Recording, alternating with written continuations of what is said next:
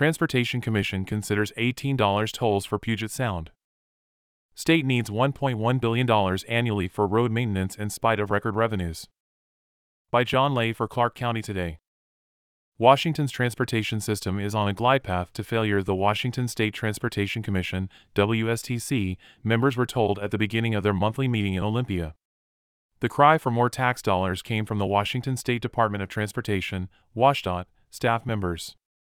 They regularly mentioned that fuel taxes and the 1% property tax increase weren't providing enough money for transportation, especially for local cities and counties. The WSTC is considering increasing toll prices on the I 405 SR 167 tolling facilities to an $18 maximum rate. Due to pandemic lockdowns, state tolling revenues were down significantly and needed to be bailed out by the legislature with general fund tax dollars.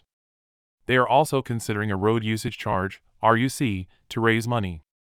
The Washington Policy Center noted the increase will cost AI 405 commuter using the lanes at peak toll periods around $720 per month or $8,640 per year. If you travel the entire 167 and 405 corridor, you could see a toll of up to $54. The potential 80% increase in maximum toll rates are of interest to Southwest Washington citizens because Oregon officials plan to implement variable rate tolling on all Portland area freeways. This would be in addition to tolls on the Interstate Bridge Replacement IBR. It is estimated that over 75,000 Clark County residents commute to work in Oregon. Combined tolls could cost between $28 and $31 a day for round trip travel between Vancouver and Wilsonville. Additionally, the Oregon and Washington Transportation Commissions will jointly be setting the IBR toll rates. The WSTC confirmed Clark County's Roy Jennings and Yakima's Jim Restucci as representatives on the Bi State Toll Setting Committee. We need to raise more money, WSTC member Shiv Batra said in reference to future toll rates on I 405 and State Route 176. Tolling began roughly 15 years ago on State Route 167 and 8 years ago on I 405. Staff said this is the first increase being considered. Tolls were originally proposed on I 405 to build a general purpose lane, which was later switched to a second tolled lane. Currently, there is a $275 million funding gap, according to staff. Additionally, the WSTC is considering a new bus rapid transit BRT line as part of a $6 billion transportation improvement package for the State Route 167 transportation corridor. Recent midweek data shows southbound State Route 167 hitting its $9 ceiling in 74% of peak afternoon hours. I 405 reached its $10 maximum 40% of southbound morning peak hours.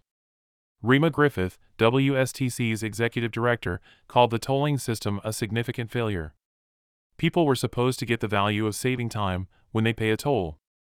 If you're paying $9 right now on 167 and you're still in traffic, that value you should be gaining with that $9 you're spending, especially if you're low income, you're not gaining that value, Commissioner Carl C. said.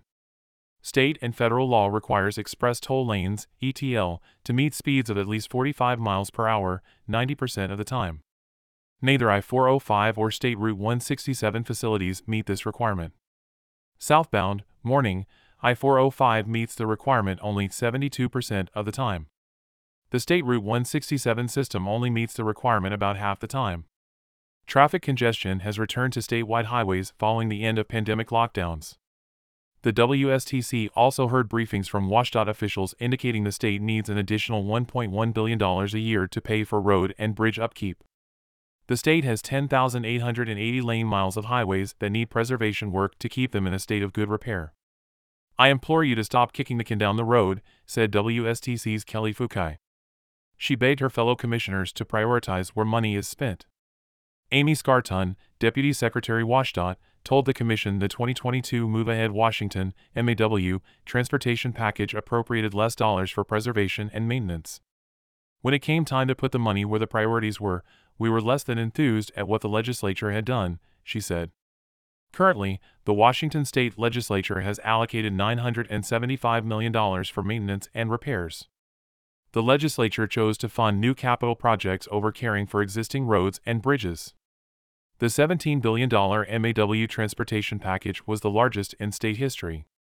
This does not include an initial $8.6 billion Washington state was expecting to receive from the $1.2 trillion Infrastructure Investment and Jobs Act, IIJA, signed by President Joe Biden. This money is added to the $6.6 billion biennium Washington will spend on transportation, Clark County today reported at the time. The funds were supposed to be a game changer. Under the IIJA package, over the next five years, Washington will receive around $4.7 billion for highways and $605 million for bridges and another $1.8 billion in public transportation spending, according to Washington Senator Patty Murray. According to the Tax Foundation, Washington state has the fifth highest gas tax in the nation at 49.4 cents per gallon. But the Climate Commitment Act passed by the legislature has raised gas prices by 50 to 60 cents per gallon. The carbon tax has raised over $1 billion in the first nine months. There's a lot of money there, said a WashDOT staffer in reference to the carbon tax. Unlike the gas tax, which is protected by the state constitution and gets put into a specific transportation fund, the carbon tax goes into the general fund. Those funds have also been allocated for multiple, non transportation purposes. According to WashDOT staff, none of the tolling increase proposals, $15 or $18 maximum, will solve the revenue problem. The proposal would also raise the minimum toll to $1. It would also add tolling on weekends, which doesn't happen today. Tolling has proven to be a very inefficient means of collecting taxpayer money for transportation. The cost of collecting tolls on I 405 SR 167 was 43% prior to the pandemic. It jumped to 68% a year later. The Tacoma Narrows Bridge, TNB, tolls have not covered both maintenance and costs of collection. The legislature allocated $85 million in 2018 to lower toll rates. In 2022, they allocated $130 million through 2032 to lower TNB tolls. Area Tolling News In Oregon, the Clackamas County Commission voted last week to support IP4. The initiative would guarantee a vote before tolls can be placed on any Oregon highway. They need 200,000 voter signatures to place IP4 on the November 2024 ballot. The legislature and ODOT are not listening to people, they need to fix it. So, maybe if citizens are going to vote on it, they'll get busy and start fixing the problem and look for alternate ways to fund our roads, said Clackamas County Chair Tootie Smith. Last year, the Clark County Council passed a resolution against tolling on I 5 and I 205. The proposed tolling will have a negative impact on those who cannot vary their work hours and those who are wage employees and least able to pay for the use of their roads which tax dollars have already paid for, said Gary Medvigy, councilor for District 4. The Clark County residents who cross the bridge for work pay taxes to the state of Oregon, said Council Chair Karen Dill Bowerman.